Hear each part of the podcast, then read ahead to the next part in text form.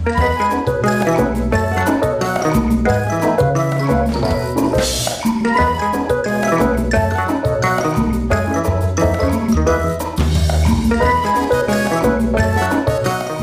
rakki podcast. Rehellistä puhetta koirista ja koiranomistajuudesta. Moikka ja hei! Tervetuloa taas Riivattu rakkipodin pariin. Ja hei, hyvää uutta vuotta 2023. Podi on palannut joululomalta. Mä oon pari viikkoa viettänyt tulevan kevään jaksoja suunnitellen ja vähän pohtien, että mitä, mitä kaikkea podissa tullaan käsittelemään tällä kaudella. Ja tosi innoissani odotan, mitä tuleman pitää. Mutta me palataan nyt tämän kauden ekan jakson parissa. Ja, ja mukana mulla täällä studiossa on taas äh, Nina ja Sanja eläinopisto Faunalta. Hei, hyvää uutta vuotta teillekin ja kiva, että olette täällä taas messissä mun kanssa nauhoittelemassa uutta jaksoa. Moikka ja hyvää uutta vuotta! Moi moi! Toivottavasti uusi vuosi meni kaikilla suht rauhaksiin kotona. Me kyseltiin tuossa loppuvuodesta joulukuussa vähän kysymyksiä teiltä ja sanoin tuolla Insta-puolella, että tosiaan uuden kauden kunniaksi niin tullaan julkaisemaan tämmöinen Q&A-jakso ja se olisi nyt tänään. Teiltä tuli tosi paljon hyviä kysymyksiä tuolta IGn kautta sekä anonyymiin kysymysboksiin että viestillä. Ja tota, me tullaan tänään käsittelemään niitä kaikkia tavalla tai toisella. Pitemmittä puheitta mennään suoraan kysymysten pariin, koska niitä oli aika paljon. Ja tosiaan te saitte päättää, että laitatteko te kyssäriä Ninalle ja Sanjalle tai vaan jollekin henkilölle meistä yksilöllisesti, niin sanon sitten aina, että kelle tämä kysymys on osoitettu, jos on jollekin tietylle henkilölle. Ensimmäinen kysymys on tämmöinen vähän henkilökohtaisempi Nina ja Sanja teille, että mitä te olette aikaisemmin tehneet työksenne ennen kuin te ryhdytte kouluttamaan? Mä oon tehnyt pitkän uran logistiikka-alalla ja tota, mä oon myös mun koulutukselta eläintenhoitaja ja on eläintenhoitajan hommia myös tehnyt useammassa eri paikassa. Mä taas oon taustakoulutukseltani ensihoitaja, sairaanhoitaja ja oon tehnyt akuuttihoidossa töitä kymmenisen vuotta. Edelleen keikkailen silloin tällöin, koska tämmöiset terveyteen ja sairauteen liittyvät asiat on minusta äärimmäisen mielenkiintoisia ja pidän kovasti myös siitä työstä, niin on mahtavaa, kun voi aina silloin tällöin mennä myös sairaalaan. Ja ennen, ennen sitten, kun aloitin nämä, tämän sairaalassa työskentelyn, niin tein ala-asteella koulunkäyntiavustajan töitä ja opettajan sijaisuuksia. Tää tuli myös toinen kysymys liittyen teidän taustaan. Nina ja Sanja, miten te päädyitte kouluttajiksi? Mä tosiaan siis olen opiskellut ennen tätä kouluttajaksi kouluttautumista niin eläintenhoitajaksi ähm, lähemmäs kymmenen vuotta sitten. Ja tota, sen kautta sitten kiinnostuin myös kouluttajaopinnoista ja lähin sitten pari-kolme vuotta eläintenhoitajaksi valmistumisen jälkeen, niin sitten opiskelee kouluttajaksi myöskin. Mulla on aina ollut sellainen toive, että saisi tehdä eläinten kanssa töitä, mutta sitten mä oon kuitenkin päätynyt ihmispuolelle jostakin syystä. Ja me ollaan Sanjan kanssa siis tunnettu seitsemänvuotiaista ja oltu tiiviisti tekemisissä koko meidän elämä sen jälkeen, niin mä aina ihailin, kun Sanja teki eläinten kanssa töitä ja se oli musta jotenkin mahtavaa ja vähän kadehdin sitä ja sitten kun Sanja lähti opiskelemaan kouluttajaksi, niin sain siitä sellaisen kimmokkeen, että ei itse, että mä lähden kyllä kans. Ja samaan aikaan opiskeltiinkin ja sitten tietysti lisäboostia antoi siinä, että mulla oli silloin hyvin erilainen koira kuin mikä mun aikaisempi koira oli ollut. Se oli jo pakottanut mut opiskelemaan tosi paljon uutta tietoa, uusia asioita. Niin se tuntui tosi luonnolliselta siihen kohtaan. Ja no taustana vielä, että mulla oli mun edesmennyt koira silloin, kun lähdin opiskelemaan kouluttajaksi. Hänellä oli tämmöisiä joitakin käytöshaasteita, esimerkiksi remmissä räyhäämistä, niin halusin myös löytää työkaluja niiden asioiden työstämiseen, niin sekin toki oli motiivina lähteä opiskelemaan kouluttajaksi. Mä tuun tähän väliin ja kysyn kysymyksen, mitä kukaan ei ollut lähettänyt, mutta, joka mulle tuli mieleen tässä, mutta mikä teidät perustamaan silloin Faunan? Meillä oli silloin opintojen aikaa jo semmoinen ajatus, että olisi hienoa ehkä työskennellä yhdessä. Ja sitten eläinalalla tai kouluttajana tosi moni tekee yksityisyrittäjänä töitä. Ja se voi olla myös aika yksinäistä. Ja sitten me mietittiin sitä, että ollaanko me niinku tavallaan kilpailijat toisillemme ikään kuin, ja vai tehtäisikö me kuitenkin yhteistyötä. Ja se oli niinku heti selvää ainakin mulle, että tehdään yhdessä. No joo, ehdottomasti. Ja mehän opiskeltiin myös vähän erityyppisissä ö, kouluissa. Nina opiskeli tuolla ö, Dog Oriented Institutessa. Joo. Ja, ja mä opiskelin sitten niin kuin ihan tätä perusammattitutkintoa mm. tuolla ö, Amiedussa ensin, ö, nykyisessä taitotalossa.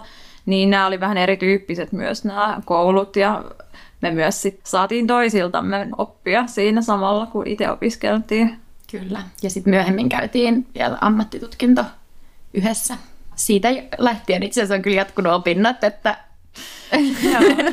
opetetaan paljon toisiaamme myös, että mitä on, mitä on viimeisimmäksi opiskeltu ja käydään myöskin sitten osittain samoja kursseja myöskin.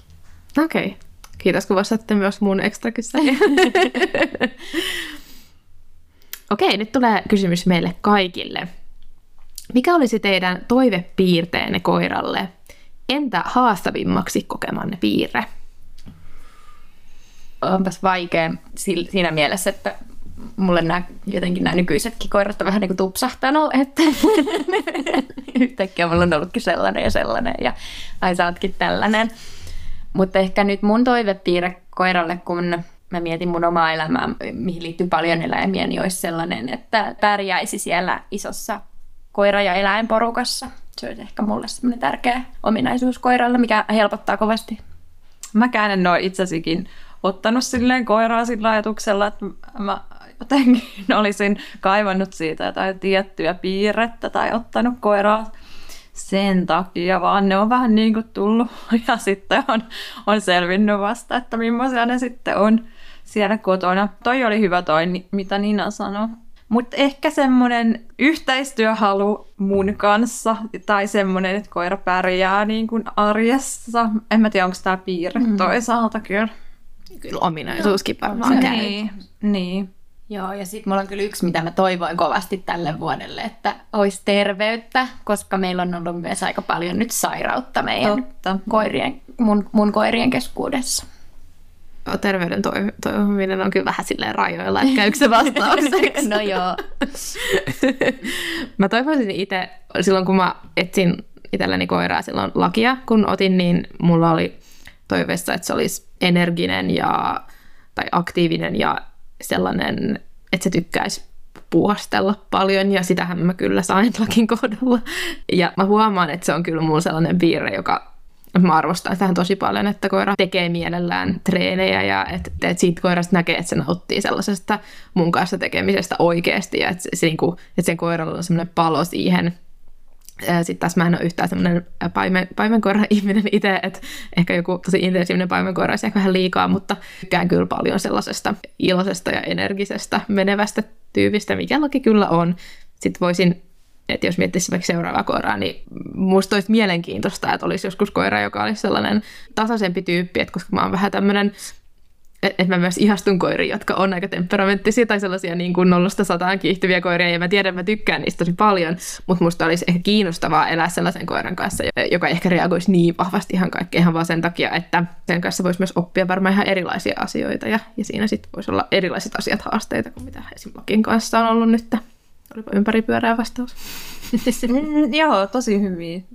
Mulla tuli itse asiassa nyt mieleen tämmöinen piirre, mitä mä ehkä niinku itse arvostan eniten silleen omissa koirissa. Eli se on tämmöinen niinku optimistinen suhtautuminen ympäröivään maailmaan. Et se on ehkä semmoinen piirre, mitä mä toivoisin koiralta. Mm, joo, ymmärrän mitä tarkoitat. Okei, entäs haastavimmaksi kokemia piirteitä? Um, no kyllä ehkä tommonen niin kuin härimmäinen arkuus on kyllä aika haastava piirre, vaikka toki se voi olla osittain työstettävissäkin, mutta ehkä semmoinen just tosi äärimmäinen geneettisperäinen arkuus voisi ehkä olla haastavin. Mulla taas mehän kuntoutan sellaista hyvin, hyvinkin herkkää ja pelokasta, niin Mä en ole itse asiassa kokenut häntä missään kohtaa niin yhtään raskaaksi tai haastavaksi, vaikka edistyminen onkin hidasta. Mulla ehkä niin kuin itselleni taas semmoinen haastava piirre on semmoinen tosi voimakas impulsiivisuus. Tietyllä tavalla semmoinen nollasta sataan. Siinä se tuo paljon hyvääkin, mutta se on kokonaisuudessaan se on ehkä semmoinen piirre, minkä koen vähän haastavaksi. Mulla on hyvin impulsiivisia koiria kaksi, mutta Joo, vähän samaistun.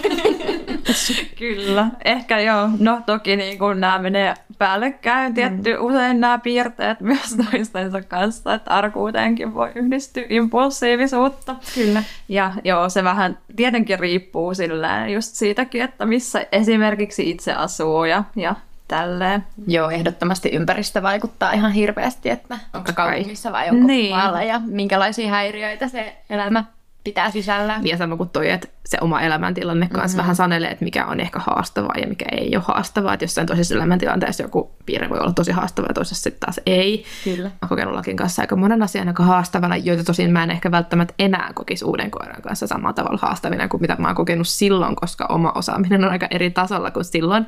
Niin kuin mä joskus miettinyt vaikka, että jos nyt ottaisi uuden koiran, joka jännittäisi vaikka ulkoilua samalla tavalla kuin laki, niin mulla on tosi vaikea hahmottaa, että, että mä muka kokisin sen haastavana, vaikka mä oon kokenut sen tosi haastavana ja tosi pitkänä. Ja mä olisin sanonut, että se on varmasti niin kuin vaikeimmista asioista, mitä mä oon joutunut niin kuin koiran kanssa kohtaamaan, kun sitten taas nykyisin mä olin, olisin aika silleen, että no se on varmaan työstettävissä aika hyvin, että ei siinä olisi ehkä niin suurta ongelmaa.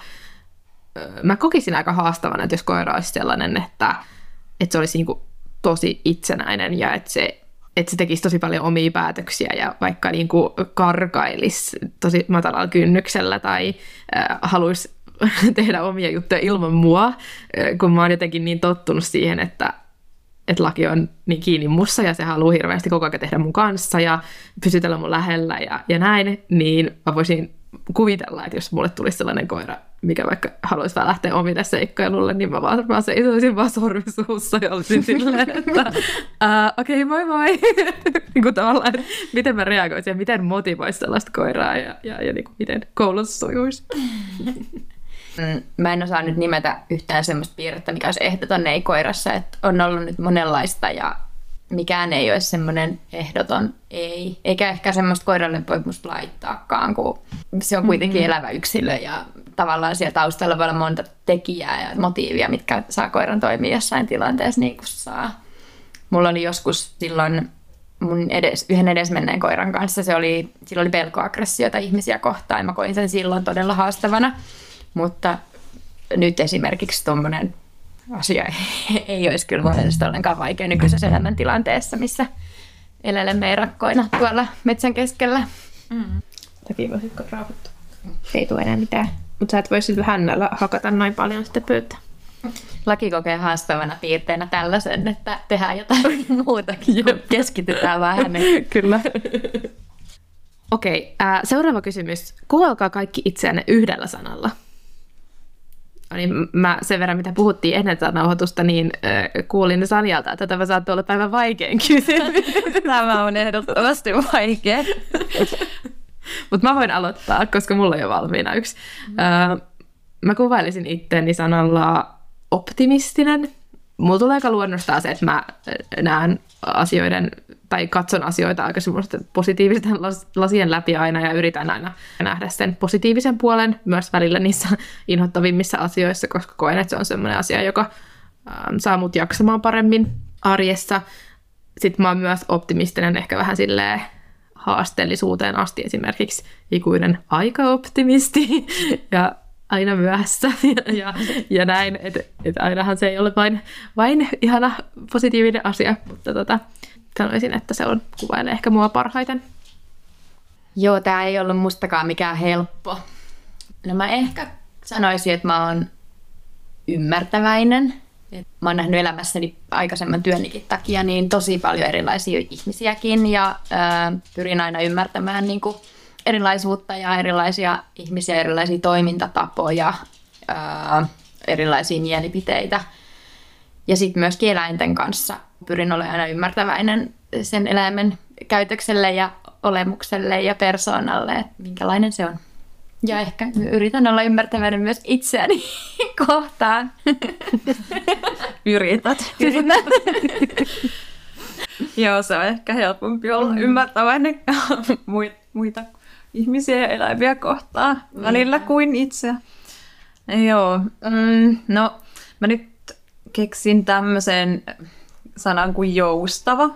Musta tuntuu, että mä oon aika paljon varsinkin nyt viime vuosina ehkä oppinut tämmöistä joustavuutta niin kuin ihan noiden omien koirienkin myötä, joilla, joilla on ollut erinäisiä haasteita ja, ja toki niin kuin muutenkin ehkä sille ikä tuo myöskin mukanaan vähän sellaista joustavuutta, että ei ole, en ole niin ehdoton, ehdoton asioissa. Ja että niin kuin pystyn muuttamaan om, om, omia suunnitelmia ja omaa toimintaa myös niin kuin muiden mukaan. Ihanaa, että kaikki sanoo kuitenkin jotain positiivista lähtökohtaisesti. niin, ei tullut vaan, että uupunut niin. väsynyt. yes. Sitten siirrytään vähän erilaiseen aiheeseen. Tuli aika paljon tällaisiin Ninalle ja Sanjalle suunnattuja koulutuskysymyksiä ja se oli tosi kiva, koska tämä tuli tosi mielenkiintoisia erilaisia skenaarioita, niin nyt päästään oikein Öö, niin nämä Sanne joutuu tulikokeeseen, kun tulee kaikkia, kaikkia tosi spesifiä kysymyksiä. Täältä katsotaan, että mihin kaikkiin löydetään vastauksia. Miten lähti sitten opettamaan koiralta pois imurin, lumikolan, lumilapion, katuharjan tai muun haukkumista tai sille rähjäämistä ja jahtaamista? No tietysti ää, mm, miksi se koira toimii niin, on aina hyvä miettiä. Ää, onko se tämmöinen kimmoke niin kuin jahdata, että onko se koira enemmän leikkiä vai onko se siellä pelkoa, toteuttaako hän jotain lajityypillistä käytöstä kenties siinä, kun hän jahtaa vaikka lumikolaa tai paimentaako vai mitä tekee.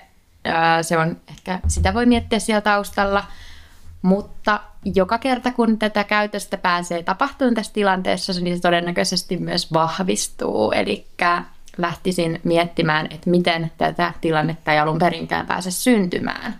Ja sen jälkeen sitten tilannetta voi pilkkoa esimerkiksi pienempiin osiin niin, että koira pysyy rauhallisena, palkataan rauhallista mielentilaa, opetetaan joku uusi käyttäytymismalli siihen ehkä rinnalle. Joo, esimerkiksi tämmöinen LAT-harjoitus on aika toimiva ja toimii myöskin hyvin niin kuin vähän riippuu tietty vähän siitä, mikä se tunnetila siellä taustalla on, mutta ihan siis, jos koiraa pelottaa tai jännittää joku tietty asia tai, tai muuten koira vaikka niin kuin kiihtyy jostain tietystä asiasta, niin LAT-harjoitus voi toimia moneen erilaiseen tilanteeseen. Mihin se LAT perustuu?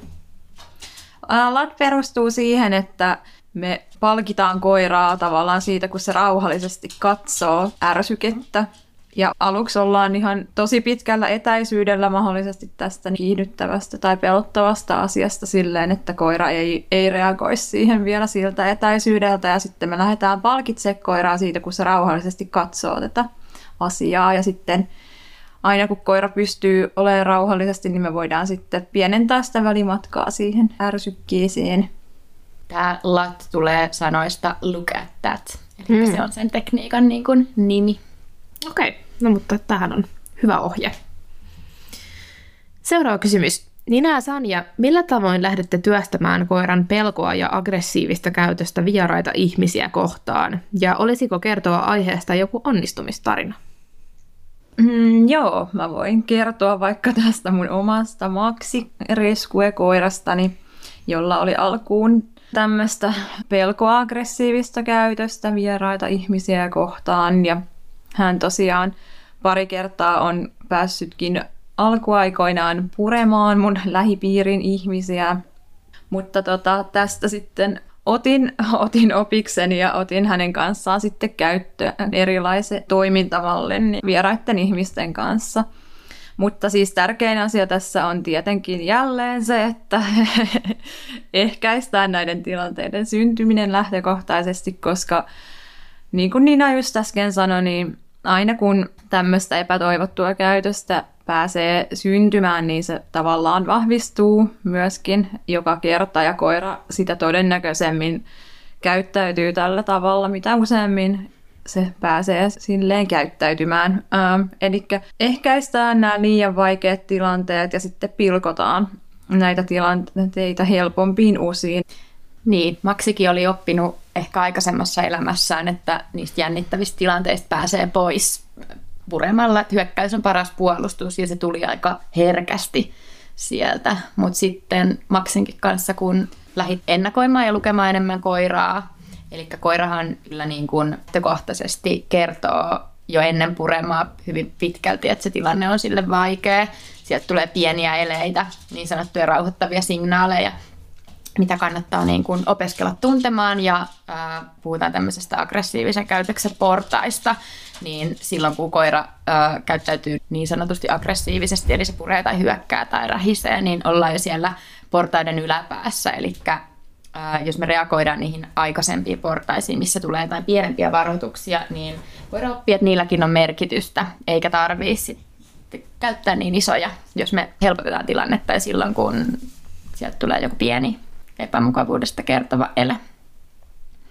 Joo, kyllä Maksilla oli esimerkiksi tämmöistä, että se ulkona saattoi hyökkäillä ohi kulkevien ihmisten tai pyöräilijöiden niitä kohti siis ja niin kuin päästä puremaan. Eli ensimmäinen asia oli tietenkin se, että me otettiin niin kuin tarpeeksi etäisyyttä näihin pelottaviin asioihin ja välteltiin ulkona kaikkia tällaisia mahdollisia kohtaamisia. Ja sitten myöskin mulla oli käytössä sitten jonkun aikaa kuonokoppamaksilla ihan sen takia, että, että ei pääse tapahtumaan mitään vahinkoja, maksi ei pääse puremaan ketään. Maksi tosiaan onnistumistarina, koska se tuntuu niin erilaiselta koiralta nykyään. Niin, se on semmoinen nalle.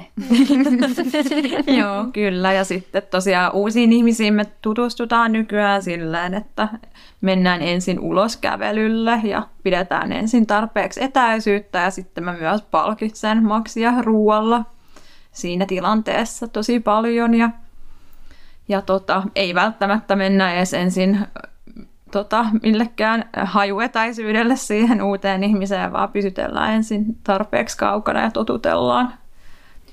Jos koira pelkää ihmisiä, niin monesti sitä voi helpottaa, jos se saa esimerkiksi ihmisistä just jonkun hajun ilman sitä itse ihmistä, että käydään haistelemassa sen jalanjälkiä tai otetaan jos mä haluaisin tutustuttaa nyt vaikka ää, mun, mun tähän pelokkaaseen hoitolaiseen jommankumman teistä, niin mä varmaan pyytäisin teiltä jotain käytettyä hikipaitaa tai käytettyjä sukkia lainaan.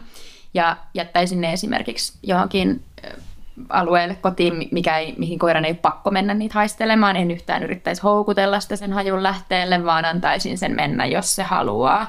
Ja sitten jos hän haluaa sitä haistella, niin sen jälkeen voisi alkaa miettiä, että voiko siihen laittaa sitten vaikka jotain namusia vielä sen hajun päälle, mutta mä en houkuttelisi myöskään niillä namuilla sen hajun luo alun perin, vaan katsoisi, miten koira suhtautuu siihen, haluaako se mennä ja mikä on se etäisyys, mistä pitää aloittaa. Että jos koira pelkää jo sitä huoneen toisessa päässä olevaa Stefanien sukkaa, niin ää, en missään nimessä laittaisi sen sukan viereen niitä nameja, vaan sitten aloittaisin etäältä esimerkiksi sen namittelun toisesta päästä huonetta tai jotenkin näin, että jälleen se pilkkominen osiin.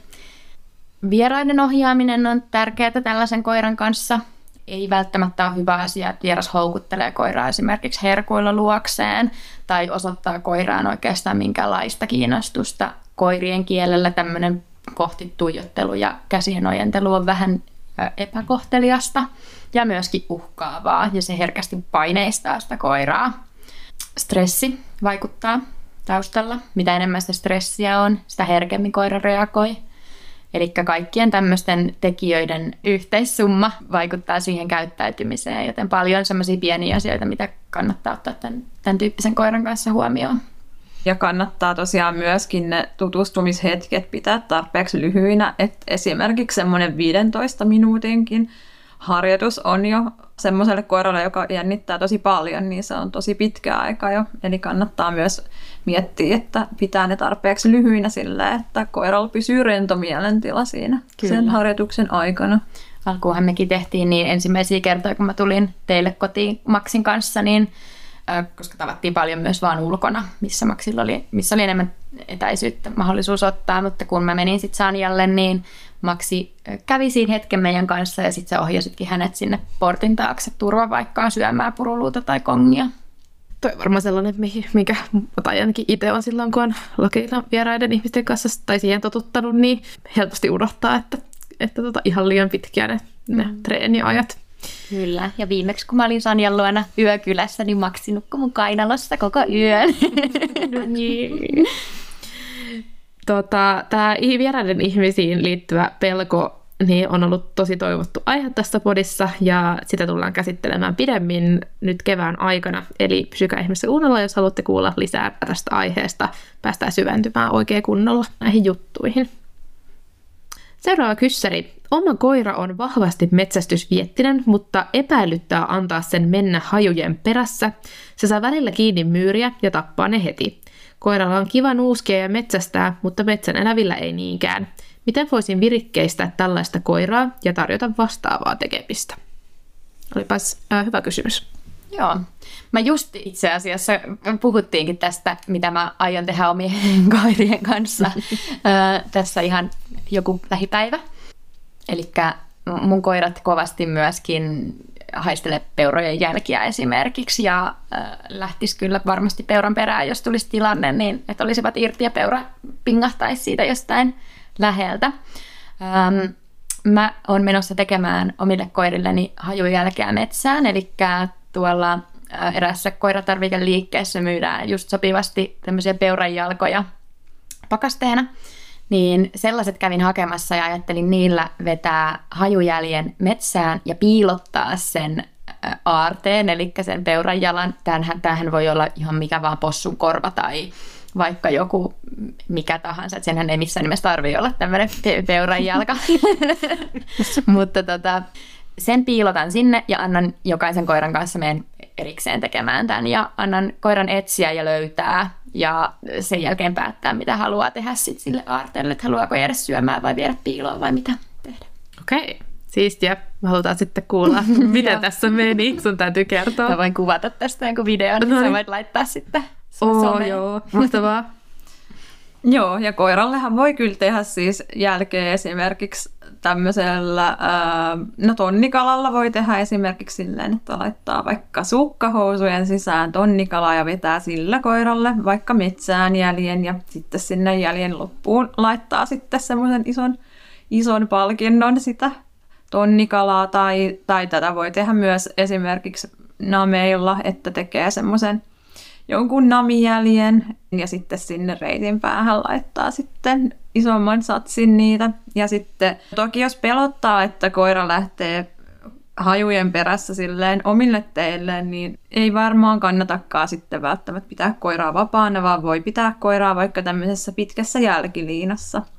Että tämmöisiä on niin kuin jopa jotain 20 metrin pituisia, missä koira saa sitten kuitenkin vapaammin mennä niiden hajujen perässä, mutta ei tarvitse pelätä, että koira lähtee karkuun. Hmm. Kysymyksen esittäjälle kyllä niin kuin tämmöinen hatunnosto siitä, että ajattelee myös niitä myyriä, jotka sitten menettää ne kotikolonsa ja ehkä henkeensä, jos koira siellä kaivaa. Että sehän on koiralle tosi mielekästä kaivella siellä, mutta totta kai siihen liittyy sitten aina tämä kääntöpuoli. Eli sitten jos koira on tämmöinen, että se haluaa esimerkiksi kaivella sitä hajua, niin mikään hän ei estä esimerkiksi piilottamasta nameja myöskin maahan niin, että niitä saa sallitussa paikassa kaivaa ja nuuskutella. Vähän tämän, tämän tyyppistä toimintaa myöskin. Yes. Sitten seuraava. Miten oikeasti pitäisi toimia, kun teinikoira on yllättäen alkanut reagoida hätääntyneellä hälytyshaukulla kerrostalon ääniin? Aiemmin ei ole välittänyt lainkaan äänistä. Netti on pullollaan ristiriitaista tietoa huomiotta jättämisestä kuittaukseen ja pelottelua, että jos toimii väärin, asia pahenee. No joo, netissä on varmasti paljon tietoa ja eri, erilaisia neuvoja löytyy, äh, mutta tämä on toki hyvin tilannekohtaista myöskin, eli tähän ei ole olemassa mitään sellaista yleispätevää neuvoa. Joo, tähän on silleen vaikea vastata, että pitäisi tietää, mistä haukusta on kyse. Koirallahan on erilaisia haukkumistyylejä, että mit, mitä haukkua sieltä todellisuudessa tulee ja mikä se koiran tunnetila on että mitä lähtee sitten tekemään siinä tilanteessa, mikä on se paras toimintatapa. Ehkä semmoisia, jos nyt jotain yleispätevää turvallista miettii, niin pystyykö niitä ääniä häivyttää jotenkin? pystyykö ennakoimaan niitä tilanteita? Ne on ainakin semmoisia turvallisia neuvoja, mitä, mitä voi tehdä, mutta vaikea vastata ihan täysin tähän, että mitä kannattaa tehdä, kun ei ihan tiedä, mistä tilanteesta on kyse mm, ja mistä äänestä. Niin, ja mistä tämä on mahdollisesti mm. lähtenyt kumpuamaan tämä käytös, että voiko kyse olla siitä, että koira on vaikka säikähtänyt yksin ollessaan esimerkiksi jotain kovaa remonttiääntä ja sen takia on alkanut reagoida vai voiko olla vaikka joku terveysasia siellä taustalla. Mm. Ainakin mulle tulee mieleen, jolla on ollut tai jolla on koira, joka on reagoinut paljon esimerkiksi kerrostalon ääniin aikaisemmin, niin ainakin lakilla vahvistuu ihan tosi paljon reagointi esimerkiksi stressistä, että mm. siitä tulee tosi haukkuherkkä, jos sillä on paljon stressiä. Ja sitten taas esimerkiksi meidän jossain vanhassa kämpässä, niin se ei päässyt kunnolla laskemaan arjessa, niin silloinhan se haukkuu tosi paljon itse tulee myös nyt vaan tälleen mieleen, että, että olisiko siinä elämässä tapahtunut jotain niin kuin muutoksia tai, tai koiran elämässä jotenkin muuta. Mm, kyllä. Tai onko kyse jostain niin kuin hyvinvointitekijän puutoksesta tai jonkun lajityypillisen käyttäytymistarpeen puutoksesta. Mm. Joo. Ehkä kouluttajan voisi ottaa yhteyttä. Kyllä, eli Faunalle sitten vaan sähköpostia tulemaan, niin Kyllä. he voivat varmasti tarkastella tätä teidän kanssa. Mm. Tota, mutta kouluttaja varmaan voisi olla hyvä tällaiseen tilanteeseen, joka voisi oikeasti nähdä sen tilanteen kokonaisuutena ja arvioida. Joo, se mitä ei kannata tehdä on, että ei ainakaan niin kuin aleta lähteä mukaan siihen koiran haukkumiseen niin kuin huutamalla, että, että hiljaa ja ei saa ja tämän tyyppistä, mitä, mihin törmää, koska silloin koiran silmissä omistajakin lähtee mukaan siihen mekkalaan ja se oikeastaan kyllä monesti vahvistaa sitä käytöstä. Ja mä oon todellinen kokemusasiantuntija tässä, on kokeillut ja voin sanoa, että ei toimi. Mm. Oli erittäin huono menestys. Joo, varmasti, Joo. voin kuvitella. Joo, kyllä. Tällainen kyssäri. Kissat ja teinikoira samassa taloudessa. Miten ihan konkreettisesti toimia, jos koira alkaa kiusata kissaa – eli haukkua tai härkkiä, ja toivoisi koiran jättävän kissan rauhaan. No joo, mullahan on ollut tällainen tilanne myöskin yhden koira, teini, kun talossa oli teinikoira ja on kissoja myöskin, niin tota, siinä kannattaa ennakoida jälleen kerran. Eli kissalle nämä tilanteet voi olla uhkaavia ja jos on koko eroa paljon, niin kissaa saattaa jopa sattua, vaikka koira ei pahaa tarkoittaiskaan, niin sillä härkkimisellä. Ja kissan stressi nousee näissä tilanteissa ja sitä on kyllä jossain määrin jopa hankalampi laskea kuin koiran stressiä, joten äh, ei ole hyväksi tämmöiset tilanteet, jos kissa ei tosiaan, kyllähän sitäkin näkee, että kissa ja koira leikkii ihan nätisti ja tilanne pysyy rauhall- sillä rauhallisena. Molemmilla on mahdollisuus poistua ja kumpikaan ei ole liian tungetteleva, mutta tässä ei ehkä nyt ole ihan sellainen tilanne, kun laitetaan viestiä, joten ohjaisin sen koiran toiminnan johonkin muualle. Ja palkitsisin siitä, että se on rauhallisesti kissan kanssa. Ja seuraisin, että jos koiralla näyttää, teinikoirallahan monesti iskee tämmöiset teinihepulit päälle, ää, stressiä ja, ja tota, muuta hormonimyrskyä, mitä teinikoiralla on, niin, on, niin tota, tämmöistä saattaa ilmentyä, niin ne pienetkin merkit, mitkä viittaa siihen, että mennään vähän ylikierroksille, niin jo silloin reagoi ja antaa koiralle jotain muuta tekemistä.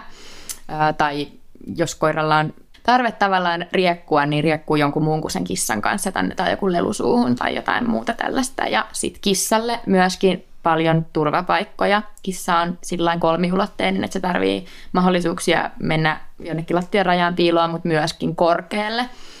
Eli kissalle paljon mahdollisuuksia kiipeillä, piiloutua poistua niistä tilanteista.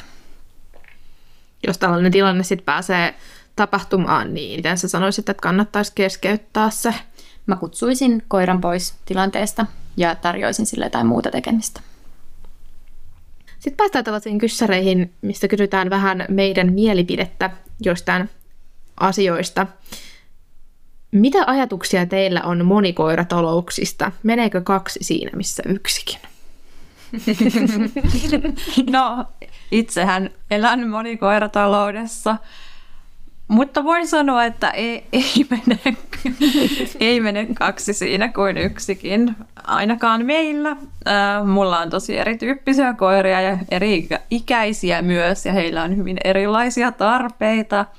Eli liikunnan tarve esimerkiksi on, on hyvin erilainen – mun pitää käyttää heitä esimerkiksi erikseen ulkona, koska tämä nuori koira on hyvin aktiivinen ja haluaa mennä nopeasti eteenpäin. Ja sitten seniori taas tykkää vähän enemmän löntystellä ja nuuskutella ja, ja näin poispäin. Joo, mä kielän monikoirataloudessa. Tällä hetkellä siellä on neljä koiraa. joista kolme on omia. Mm, mun ehkä semmoinen niin kuin, kaksi ei mene siinä missä yksi, mutta kaksi on ollut mulle sellainen ää, tietyllä tavalla tosi hyvä määrä koiria. Et siitä kahdesta parhaimmillaan ää, siinä on hirveästi hyviä aspekteja. Koira saa seuraa, laji, lajitoverin seuraa, yksinolot minimoituu tai käytännössä poistuu, koska siellä on se toinen, toinen kun ihminen on poissa.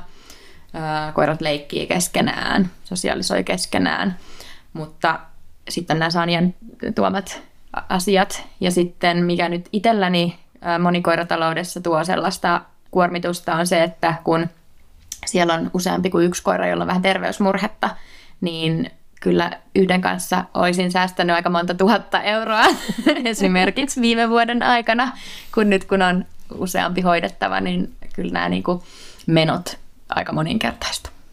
Mm, niin ja kyllähän se vaikuttaa myös siihen niin kuin muuhunkin laumaan se, jos yhdellä on paljon terveysmurheita tai, tai... Kyllä. Mä en ole itse koskaan elänyt siis enemmän kuin yhden koiran kanssa. Että mulla ei ole kauheasti kokemusta, mulla on ollut vaan hoidossa Lakin kanssa toinen koira seitsemän viikkoa, mikä on mun niin kuin ainoa kosketus kahden koiran omistamiseen, niin mulla on kyllä pitkään ollut haaveissa, että olisi kaksi koiraa, mikä ei tosin nyt Lakin kanssa tunnu ihan hyvältä idealta, joten, joten tuskin tulee ajankohtaiseksi Lakin elämän aikana, mutta mulla on kyllä sellainen haave, että sit joskus kun on sit seuraavan koiran aika, niin ottaisin sen kyllä varmaan sillä ajatuksella, että, että jo lähtökohtaisesti, että, että, että olisi kaksi koiraa niin kuin jossain vaiheessa, että se olisi mulla semmoinen vähän haave, kun ei koskaan ollut, ja mua kiehtoisi myös se ajatus, että koirista olisi toisilleen seuraa, ja just sitä lajityypillistä seuraa, ja, ja, tota, ja mua kiehtoisi ihan siis hyvin itsekkäistä syistä myös nähdä, että millaista se koirien oppii lisää koirien kommunikaatiosta ja nähdä sitä arkea, niin kuin kun on useampi koira, siis millaiset ne koirien välit muodostuu ja miten se vaikuttaa siihen mun suhteeseen koiriin ja koirien suhteeseen muuhun ja uskon myös samalla sen, että lähtökohtaisesti koirat tuo toisilleen lisäarvoa niiden elämään, niin vaikka just esimerkiksi lakin kohdalla se olisi varmasti tosi haastavaa nyt tuoda toista koiraa, enkä tiedä, että olisiko se enemmän lisäarvoa kuin poistaisi arvoa lakin elämästä, mutta, mutta silleen muuten mm, itse kyllä vähän jännittää myös sit sellaiset, että miten esimerkiksi turvata kaikkien tarpeet koirien, eniten se, että riittääkö itse jaksaminen ja äm, energia ja aika siihen, että, että tota, on tarjota niille kaikille koirille vaikka yksilöllistä ulkoiluaikaa tai treeniaikaa tai, tai näin, ja että olen pohtinut sitä, että kärsisikö vaikka jonkun koiran tai jotenkin, että kouluttaisinko vaikka koiran huonommin, jos niitä olisi useampi, jos en jaksaisi vaikka eikä, eikä sille kouluttamisen tasolla mulle välttämättä ole ehkä niin paljon väliä, mutta, mutta sillä, että saako ne koirat sitä, sitä sellaista niille tärkeää aktivointia. Niinpä. Nämä on semmoisia, mitä kyllä jokaisen pitäisi miettiä, joka miettii sitä, että hankkisiko toisen tai kolmannen koiran. Ja siinäkin, missä niin kuin ehkä kaksi menee jossain määrin jossain määrin siinä, missä yksikin niin kuin joiltain osapuilta, niin sitten jos miettii, että meneekö kolme siinä, missä kaksi, niin ei.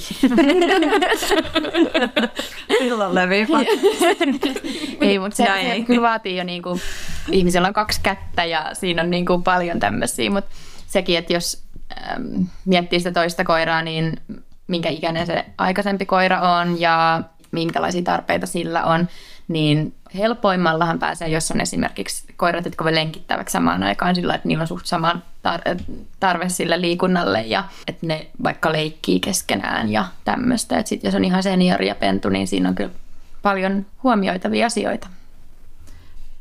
Tämä tuli sellainen kysymys, että oletteko joskus puuttuneet pyytämättä jonkun toisen tapaan käsitellä koiraansa? No olen kyllä varmasti puuttunut, joo. Öm, kyllä mä puutun siis ehdottomasti aina, jos mä näen, että joku kohtelee esimerkiksi väkivaltaisesti koiraansa, niin todellakin puutun ja olen puuttunut semmoisiin tilanteisiin. Joo, samoin. Pysäytin auton tuossa just yksi päivä, kun joku retuutti koiraa siellä ja avasin ikkunan ja kehotin sieltä napakasti lopettamaan sen toiminnan. Sitten joskus ihan sellaista hienovarasta puuttumistakin on tehnyt, jos on puhuttu vaikka joku kuullut keskustelusta, että koiralle vaikka mietitään sitruunapantaa tai koira protestoi jotain asiaa pissaamalla sisään tai jotain tämmöistä, niin on sitten siihen kommentoinut vaan, että mikä on se tieteellinen aspekti siellä taustalla. Te kyllä mun idoleita niin monella tapaa. mä en ole mä en usko, että mä oon koskaan livenä puuttunut kenenkään, kenenkään niin kuin koiran käsittelyyn.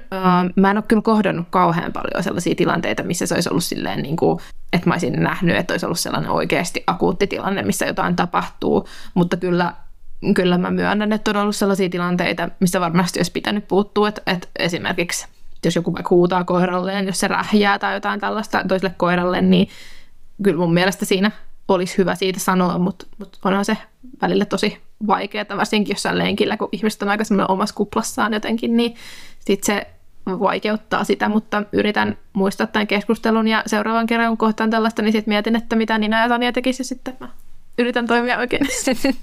Usein siinä on taustalla vaan semmoinen tietämättömyys ja että ihmiset ei välttämättä niin kuin tiedä tai ymmärrä, miksi se koira toimii, niin, niin itsekin on joskus sanonut tämmöisille ihmisille, että, että todennäköisesti se sun koira pelkää, mm. että se voi auttaa ehkä sitten sitä ihmistä hahmottamaan, että minkä takia se koira toimii niin, ja ehkä lisätä sitä empatiaa ehkä sitä koiraa kohtaan sitten. Ja se voi olla ehkä myös oikeasti parempi tapa jos miettii sitä, että se ihminen oikeasti sisältäisi sen palautteen, että lähestyisi sitä semmoisesta ei ehkä suoraan mm, tuomitsevasta aspektista, vaan enemmän semmoisesta selittävästä, mm. että voisin itse kuvitella, että ehkä on helpompi tai voi olla aika vaikea sisäistää yhtäkkiä lenkillä, jos joku tulee niin kuin torumaan sua sun teosta, niin se ei välttämättä auta mitään, mutta sitten jos tulisi niin kuin enemmän sitä aspektista, että tulee selittämään, että miksi mm. näin ehkä tapahtuu, niin... Kyllä. Mehän ollaan Niina ja Sanjan kanssa äh, nyt kaikki aika tällaisia reskue-ihmisiä ja, ja tota, meillä on kaikilla reskuekoiria ja moni tietääkin, että toimitaan aktiivisesti erilaisiin reskuekoiriin liittyvissä äh, tehtävissä ja hommissa. Ja näistä reskue-jutuista tulikin muutama kysymys. Tuli muutamastakin eri rescue-yhdistyksestä tuli kysymyksiä, että suositeltaisiko me näitä yhdistyksiä tai tykätäänkö me näistä yhdistyksistä. Ja mm, mä haluan sille yleisesti sanoa, että mä en nyt nostanut näitä kysymyksiä erikseen tähän esiin, koska mun mielestä, ää, tai mä en halua tässä podissa käsitellä yksittäisiä yhdistyksiä ja meillä on kaikilla kokemusta enimmäkseen kulkureista ja, ja ei tämän vuoksi myöskään voida kommentoida niin paljon erilaisten yhdistysten toimintoja ja että mikä toimii ja mikä ei. Mutta onko teillä näissä Anja jotain sellaisia niin kuin nyrkkisääntöjä, että mistä kannattaisi lähteä etsiä vaikka jotain tietoa, että onko joku yhdistys hyvä vai ei? No toki meillä on tämä Responsible Rescue-sitoumus, joka sitouttaa nämä yhdistykset, jotka siihen kuuluu noudattamaan tiettyjä standardeja siinä adoptioprosessin aikana ja terveyteen liittyvissä asioissa. Reskuekoiran adoptio on aina iso päätös, mihin liittyy paljon asioita, joita sen kotiehdokkaan tulee tiedostaa, niin siksi itse huolestuisin, jos koira vaan esimerkiksi luvataan sulle, kun sä vaan laitat viestin, että olisin kiinnostunut tästä koirasta, eikä sulta kysellä niitä asioita. Et joskus se voi tuntua, mä, mä ymmärrän, että se tuntuu myös turhauttavalta joskus, kun kysellään ihan hirveästi niitä asioita ja pelotellaan ihan hirveästi, mutta mieluummin niin päin kuin se, että sä saisit koiran ilman, että sä oot edes oikeastaan valmistautunut siihen, että sä saat koiran koiralle, että se luvataan sulle vähän niin kuin liian helposti. Niin siitä ehkä itse vähän kohottelisin kulmakarvoja. Joo, on samaa mieltä ja sitten myös muistuttaisin siitä, että kun kysyy vaikka jonkun mielipidet vaikka somessa, että mä näen, seuraan aika paljon esimerkiksi koirat jodelia ja siellä tulee aika paljon kysymyksiä, että no mielipide tästä yhdistyksestä ja tästä yhdistyksestä ja näin, niin muistuttaisin myös aina, että, että kyseessä on aina subjektiivinen mielipide kuitenkin, että joskus henkilökemiat ei vaan kohtaa sen yhdistyksen edustajan ja adoptojan kanssa vaikka välillä, tai joskus kommunikaatio ei ole ihan toiminut ja joku tulkitsee asian eri tavalla ja joskus tulee virheitä käy ja, ja näin, että, että jokainen kokemus on aina erilainen ja kansi muistaa siitä, että kun niitä kyselee, niin, niin ei se ole mikään sellainen, että vaikka joku muu ei ole tykännyt tai jollain on huono kokemus, niin ei se välttämättä tarkoita, että se yhdistys olisi huono, vaan painottaisin myös itse sitä, että tekee sen selvitystyönsä kunnolla. Että mitkä asiat on mulle tärkeitä, että jos mä haluan niin kuin, hoitaa reskuja koiran adoption vastuullisesti ja hyvin, niin vähän niin kuin puhuttiin siellä vastuullisuusjaksossa viime kaudella. Kyllä, ja se, että yhdistys on valmis vastaamaan avoimesti ja rehellisesti kysymyksiin, että sieltä löytyy myöskin se tieto helposti niihin asioihin, jos haluaa vaikka tietää, että mihin esimerkiksi yhdistys kerää rahaa tai mitä tehdään kohdemaassa koirien tilanteen parantamiseksi tai näin, että, että sellaiset asiat olisi helposti löydettävissä ja että niihin saisi myös sitten vastauksen, jos kysyy sitä yhdistyksen henkilöltä. Toinen reskuekoiriin liittyvä kysymys oli, että millä perusteella reskuekoira valitaan, kun rotukoirien valintaa ulkonäkösyistä paheksutaan? Eikö adoptiohakemus laadita kuvan ja esittelyn perusteella? No niin, hy- hyvä kysymys. Kyllähän se niin menee, että jos miettii reskua ja koiraa, niin varmasti siellä ne kuvat on isossa roolissa, koska me ollaan sillä visuaalisia eläimiä, että me kiinnitetään huomiota ää, niin kuviin. Ja, ja totta kai niin kuin se voi olla se ensimmäinen ää, askel kohti sitä, että alkaa miettiä, että mä haluan tämän koiran ja otan yhteyttä mutta ää, tosiaan niin kuin kysyjäkin sanoi, että siellä on kuvan ja esittelyn perusteella otetaan yhteyttä. Että kyllähän jos monesti siinä varmasti käy myös niin, että näkee ihanan koiran, mutta lukee sitten ne kriteerit ja kuvauksen ja toteaa, että tämä ei sovi yhtään mun ympäristöön.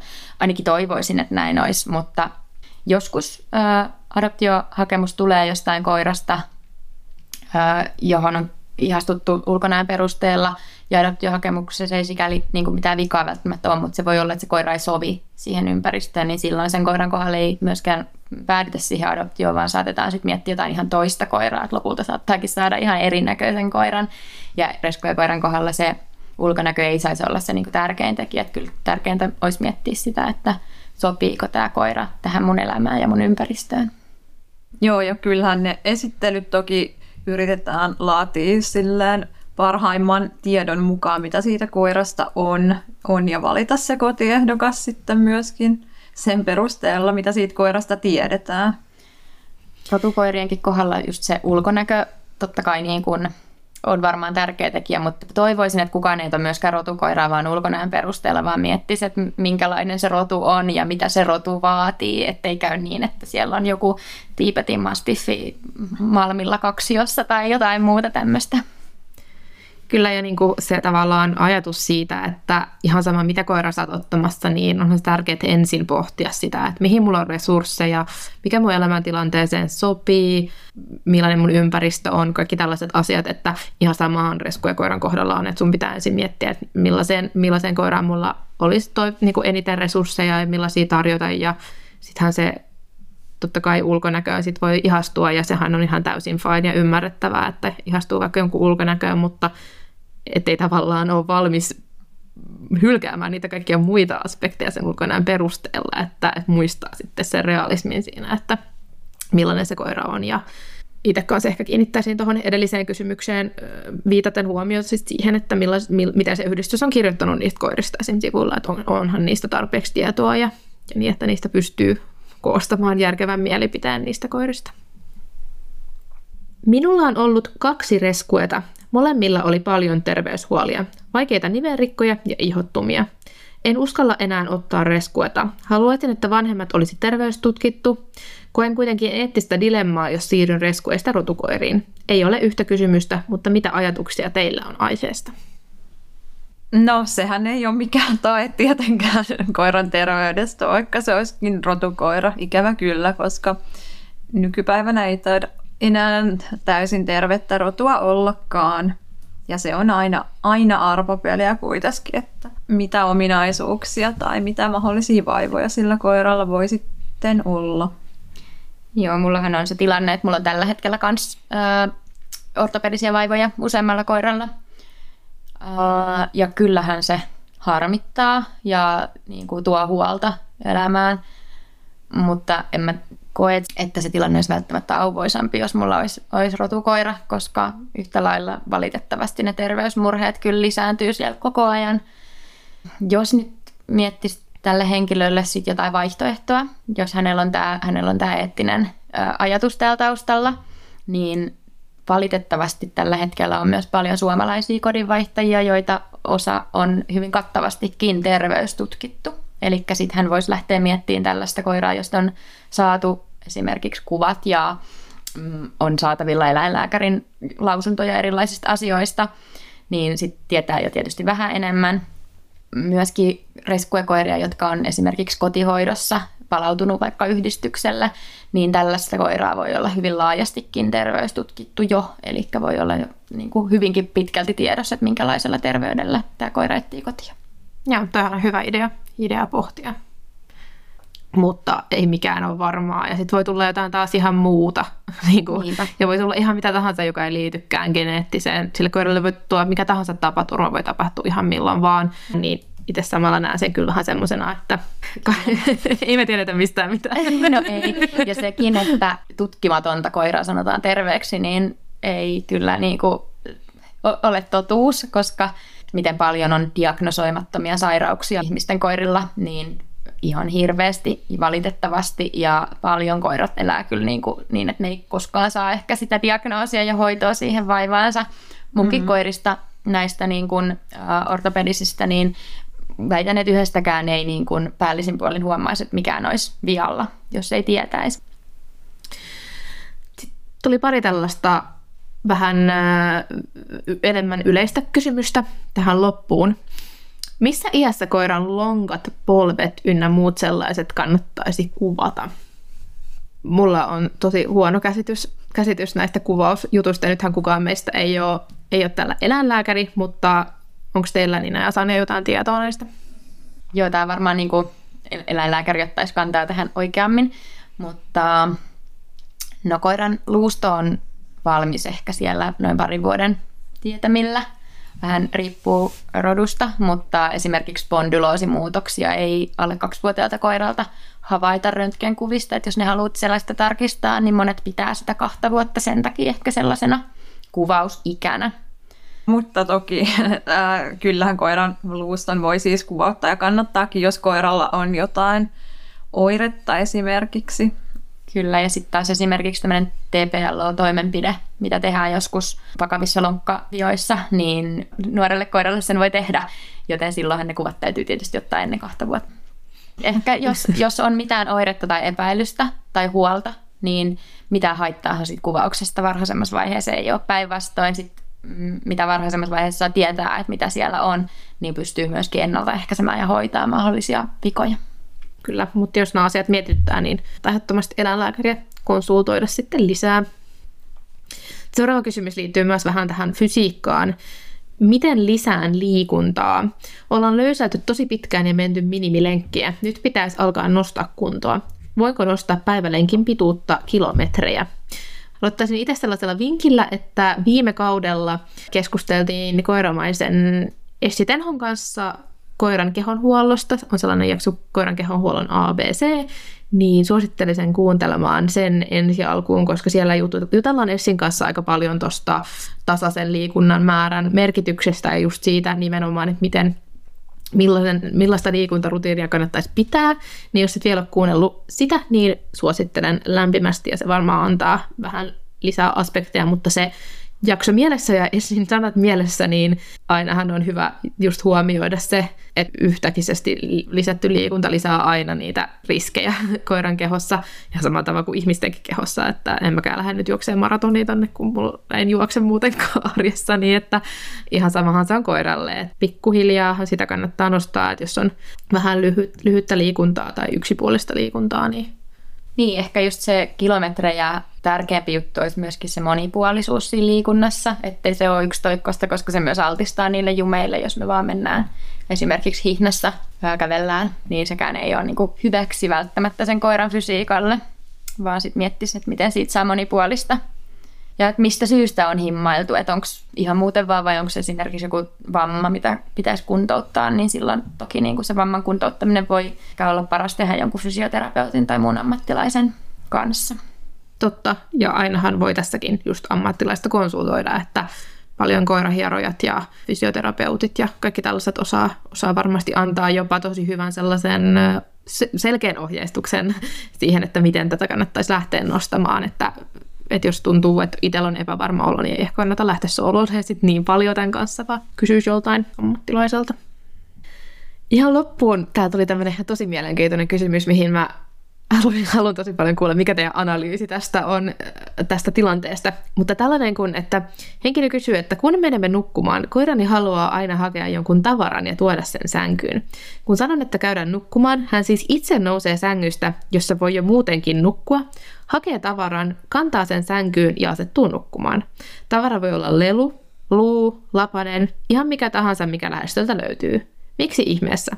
Tunnustan, että on saattanut ylläpitää tätä tapaa kehumalla häntä hienosta tuliaisesta, koska tämä huvittaa mua. Ihana kysymys on. Mutta ehkä kysyjä vastasikin jo itse tähän kysymykseensä. Eli hän, hän on varmaankin vahvistanut tätä käytöstä koirassa. Hmm, kyllä. Joo, se voi tarkoittaa, että se mennään nukkumaan koiralle, että haetaan siis lelu, lelun sänkyyn. niin, totta, niinhän se voikin. Sehän voi olla, että se koira on yhdistänyt Kyllä. sen siihen. Mutta totta kai sitten koiralla niin kun, ää, jotkut koirat rauhoittaa itseään esimerkiksi ottamalla asioita suuhun ja kantamalla asioita. Et sikälihan niin kuin, tämä on täysin harmiton käytös, että jos vaikka siellä olisi taustalla joskus ollutkin tuommoista, että koira rauhoittuu paremmin, kun se kantaa hetken jotain omaa lelua ja nyt ehkä sitten tullut tämmöiseksi opituksi tavaksi, mutta kuulostaa mun mielestä ihan söpöltä ja ihanalta tavalta. Niinpä, ja mitä on harmiahan tästä ei, ei varmastikaan mm. koiralle ole. Mutta tota, ihan tosi, tosi söpöä munkin mielestä. Onpa hellyyttävää. Itse asiassa äh, edesmenneen koirani kanssa, niin hänellä oli tapana aina, kun tota, ihmiset tuli kotiin, niin hakee joku lelu suuhun. Ja mm. tämä oli siis, me vahingossa vahvistettiin myös alun perin tätä käytöstä sillä, että kehuttiin häntä häntä, kun hän haki lelun ja hän teki tätä ihan sitten loppuelämänsä ajan. Tässä e, ilmeisesti tämä kysyjä just sanoi, että koira vaan kantaa sen sinne sänkyyn ja käy sitten nukkumaan, mutta mm, joillain tämmöisillä brakykefaalisilla roduillahan tätä ilmenee myös, että nukkumaan mennessä he hakee lelun suuhun ja nukkuu tämmöisen unilelun kanssa niin, että se lelu on suussa, mutta sehän on ö, siitä syystä, että he pystyisivät hengittämään, että he pitää ilmateita auki sen lelun avulla, että henki kulkee. Tässä oli kaikki kysymykset, mitä me saatiin. Huh, olipa niitä paljon. Ihanaa, kun laitoitte niin erilaisia ja, ja tosi rohkeita ja diippejäkin juttuja. Kiitos tosi paljon siitä. Haluan vielä nostaa esiin yhden palautteen, joka saatiin tähän sama, samaiseen kysymysboksiin joka oli tällainen, että olisi kiva tokalla kaudella kuulla koiran sterkkaamisesta ja mitä kaikkea siihen liittyy. Olisi myös mahtavaa saada jakso rauhoittavista signaaleista ja oman kehon käytöstä. Loistava podi ja sitten siinä oli kaksi liekkiemoja. Joo, hyviä aihetoiveita kyllä. Oli kyllä, kiitos tosi paljon niistä ja kiitos ihanasta palautteesta. Ää, tässä oli ehdottomasti sellaisia aiheita, mitä ihan varmasti tullaan jossain muodossa käsittelemään. Ja nämä rauhoittavat signaalithan on myös semmoisia, että missä mä tiedän, että Nina ja Sanja on ihan pro, niin, niin varmasti päästään niistä, niistä keskustelemaan. Ja tuosta steriloinnin vaikutuksesta niin olikin viime kaudella vähän puhetta, että siitä voisi tehdä ihan oman jaksonsa. Kiitos kaikille tosi hyvistä kysymyksistä ja palautteista. Ja ensi viikolla jatketaan sitten taas ihan uuden aihejakson parissa ja polkastaan sitten silleen kunnolla tämä kakkoskausi käyntiin ihan tälleen aiheiden suhteen, mutta kiitos, oli, oli hauska vastailla näihin kysymyksiin. Tuntuuko niin, niin ja Sanja, että tota, nyt on kaikki ihan takki tyhjänä, kun joutunut näin paljon vastailemaan? No joo, olihan tässä pohdittavaa, mutta kiitos kovasti kysymyksistä, oli kiva vastailla. Joo, tämä oli tota, vähän erilainen jakso tehdä ja mielenkiintoista, kun ei ihan tiennyt, mitä kysymyksiä sieltä on tulossa. Nyt mä huomaan, että mulla alkaa jo keskittyminen herpaantua tässä, kun lakikoira pyytää maharapsutuksia, niin en voi vastustaa. on tär- tärkeät hommat, rapsutushommat kesken. Hei, kiitos tosi paljon, kun kuuntelit ja ensi viikolla palataan taas uuden jakson parissa. Moi moi! Moikka!